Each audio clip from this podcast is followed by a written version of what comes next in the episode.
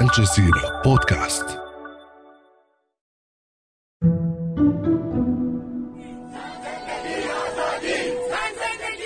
For nearly two weeks now, protests in Iran have been gaining momentum. Daily uprisings, mostly led by women, have been taking place for more than a week since the death of 22. The spark was the death of a young woman who had been detained by the country's morality police. Police say she was arrested for dressing improperly. She collapsed in custody and died several days later in hospital. But what's fueled the protests is something many women across the country have been feeling for decades. We all felt like we could be Mahsa. Any one of us women in that country, every time we leave the house, we have the fear of being stopped by the morality police and not knowing what will happen to us after. I'm Halla Mohieddeen, and this is The Take.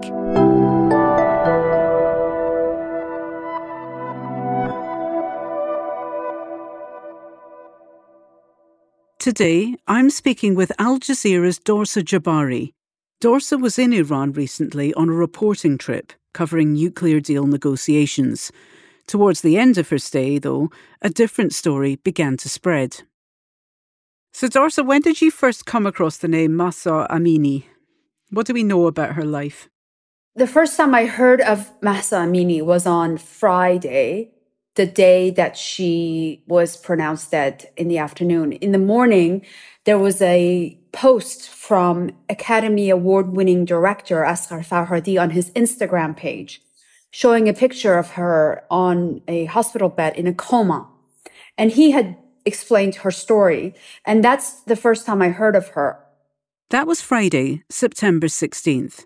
And the story of Mahsa, also known by her Kurdish name Jina, was beginning to make its way around the Iranian internet. She's originally from Saqqez in Kurdistan province in northwestern Iran. She was visiting Tehran with her family. Her family said that she was really looking forward to the visit. She was excited about being in the capital, but things certainly turned very, very bad very quickly. On Tuesday, September 13th, Mahsa was stopped by police in Iran, who said she was wearing improper hijab. What really triggered a response was how quickly the officials put out their version of the story. They said that she was detained for allegedly not wearing the appropriate hijab, which is mandatory in the country. And then she was taken to a police station where they hold these so-called re-education classes that last about an hour about the appropriate hijab in the country, what it looks like. And then they said that she had a heart attack while she was in that facility and she was transported to hospital. And she was in a coma for three days before she died on Friday. Officials said Mahsa had pre existing conditions, something her family has denied.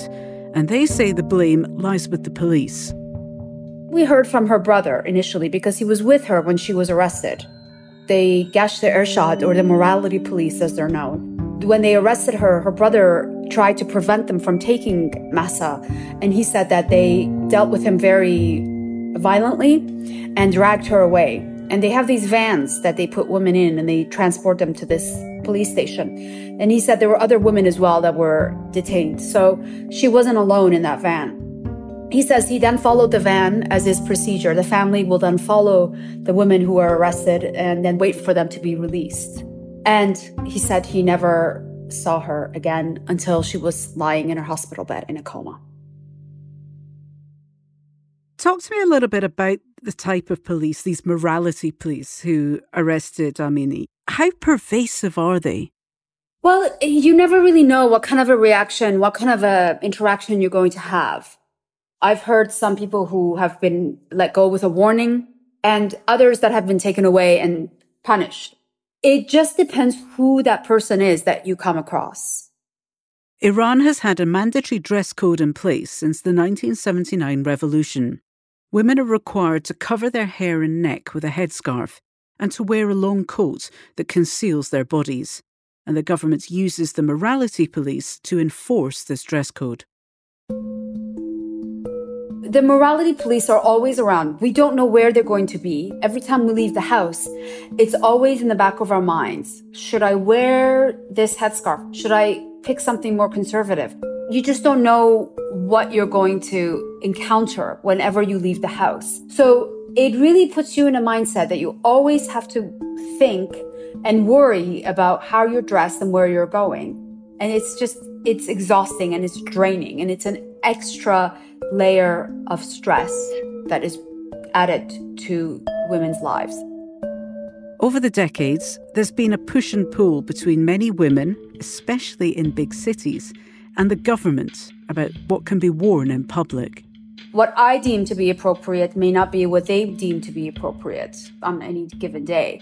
And I think this is where the issue lies, really, that many of the women I've spoken to after Mahsa's death, they were in tears. They were just crying. And I, and I was asking them, why are you crying? And they said, we are just so angry. We don't know how else to express our feelings. And the issue isn't just about the hijab. It's about the fact that women want to be able to make that choice when they leave the house and not to live in this constant state of fear. You were in Iran on Friday when the news of her death came out. Can you just describe what the immediate aftermath was like? I mean, what were you hearing from people? I think the reaction everybody had initially was complete and utter shock that this is happening in 2022. This particular case, I think, sparked so much outrage because it was so unexpected at a time when there's so much pressure on the country, on the people. The economy is in shambles. The nuclear deal is up in the air. Everybody's anxious. They, they don't know what is going to happen in their day to day life. So this kind of pressure on top of all that is just too much for most. And the reaction we saw was so immediate, like within hours, people were on the streets or trying to gather around the hospital where her body was still on Friday evening. But all the roads leading to the hospital was closed off by the officials. Nobody could get around. So people were sitting in their cars in that area and honking their horns as a sign of protest.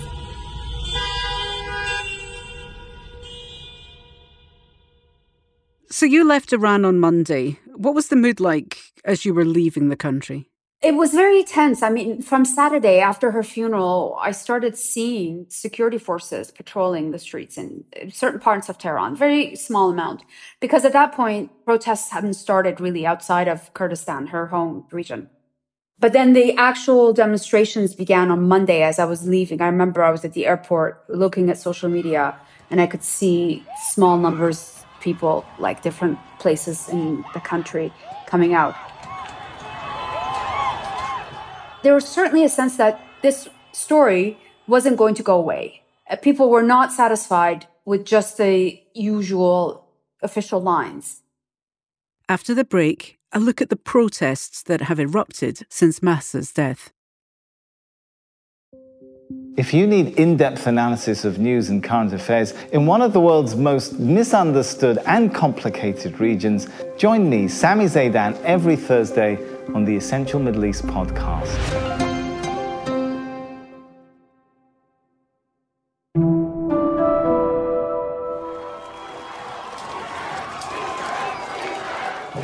We've not yet gotten official numbers from the protests in Iran, but there are reports saying dozens of people have been killed and hundreds arrested.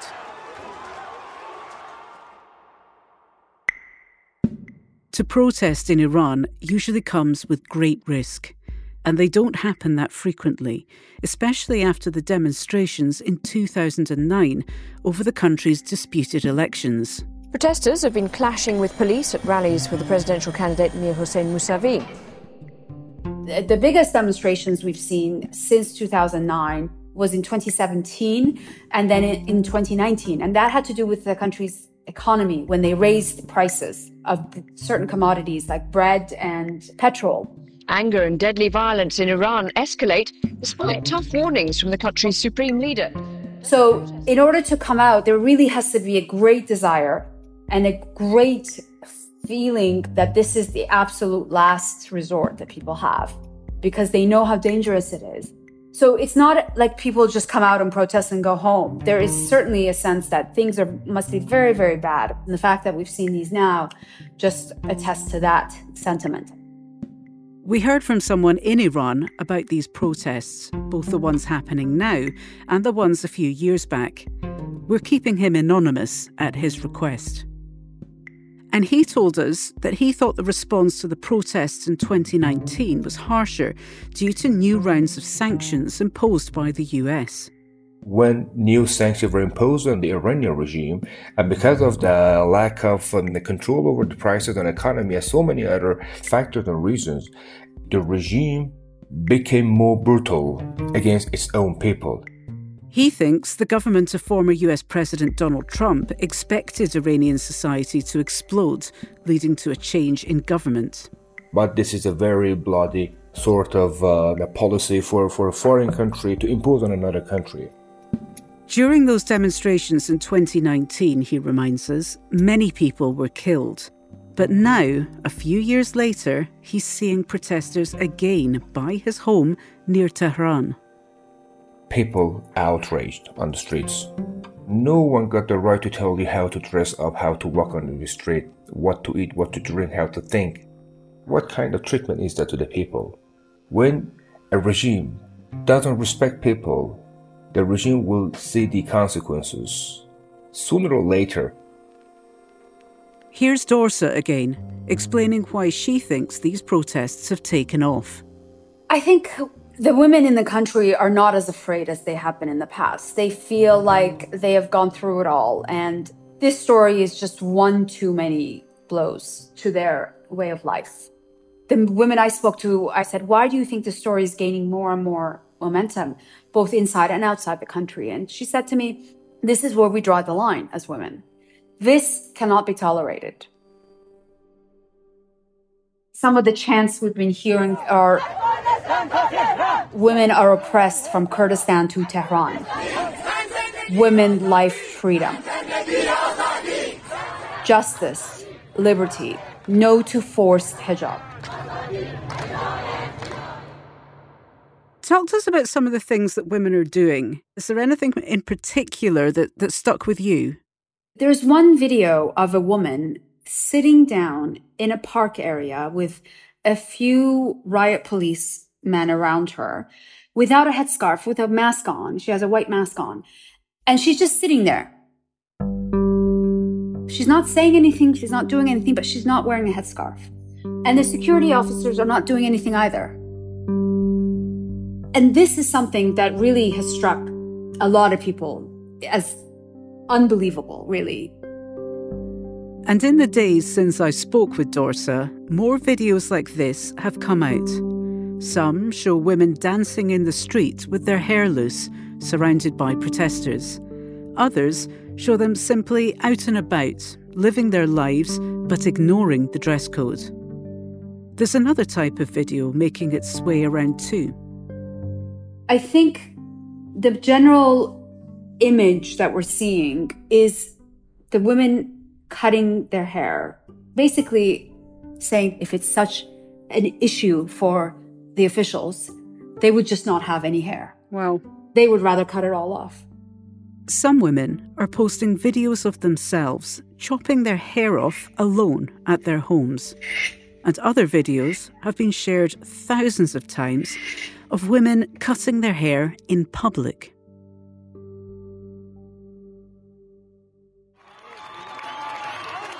In one, a woman sits on a utility box in a crowd of protesters and takes scissors to her ponytail.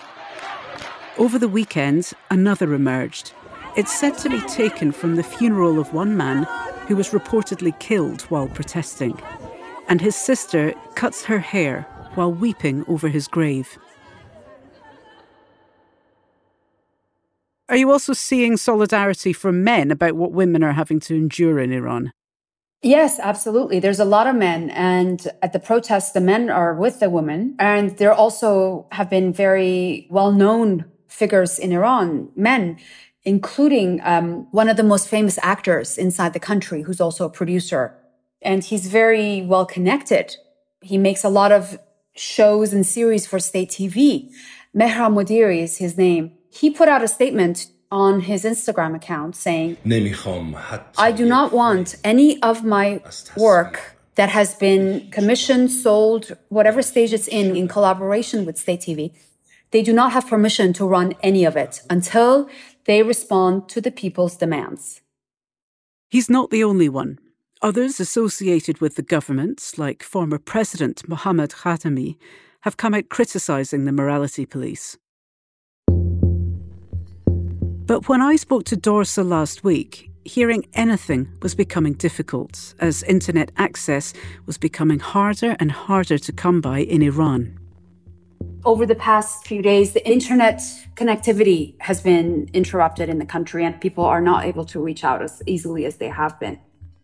Well, that's that's significant, isn't it? Because a lot of any mobilizing is done through social media apps and so on. And if the internet is being is being restricted, that's surely a sign, isn't it, that the, the authorities are very worried? It's a sign that the I think the worst is yet to come.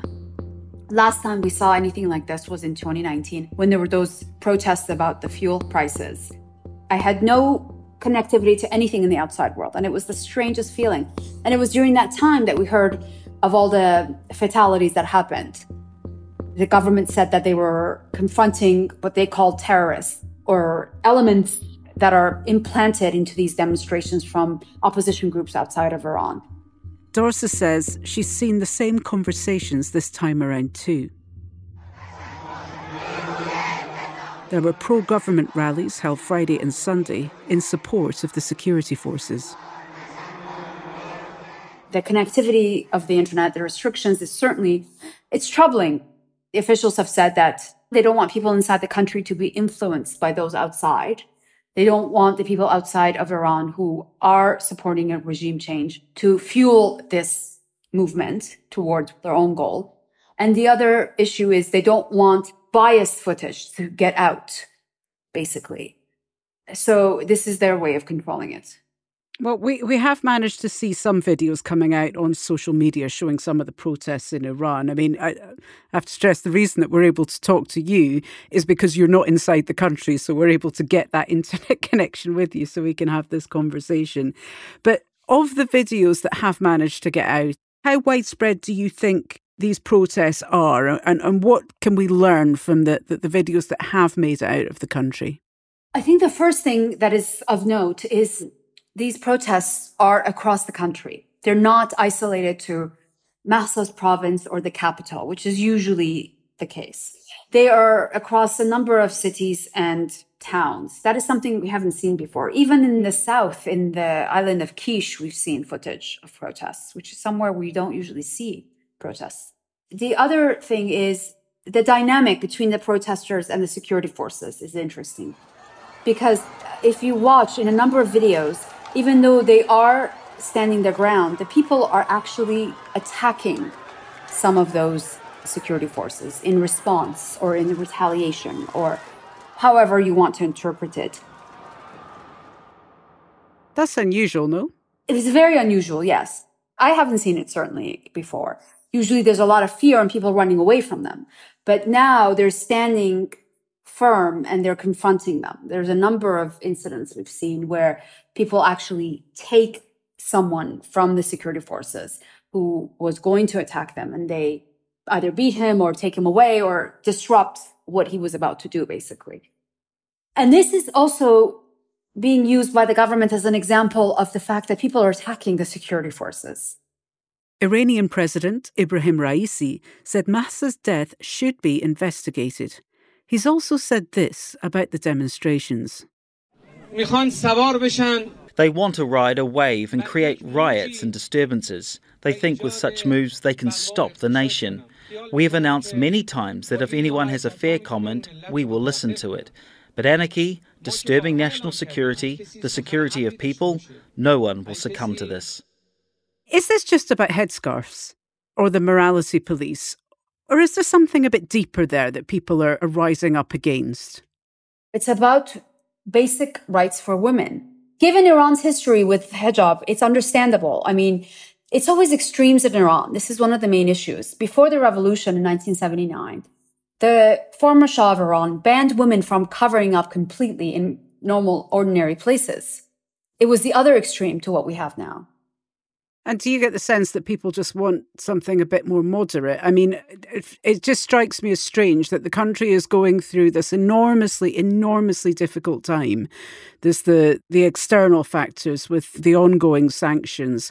You've got the threat of climate change looming overhead, and the thing that the morality police is apparently focusing on is whether someone's hair showing. I mean, do you get the sense that people are just at some kind of breaking point with the whole thing? I think, like you said, there's much bigger issues. There's much bigger problems. And things like this should not happen in 2022. It should not happen now, period. I mean, it's not just Iran, we know. But this particular case has brought to light the issues at the core of this, the problem of forcing women to behave and look a certain way really is troubling in our time. Women should be able, regardless of where they are, what their background is, if they want to wear a full head to toe hijab, they should be able to do so. And if they don't, they should also be able to do so. But they should have the choice. And the women in Iran are saying, we don't have that choice. And that's the take.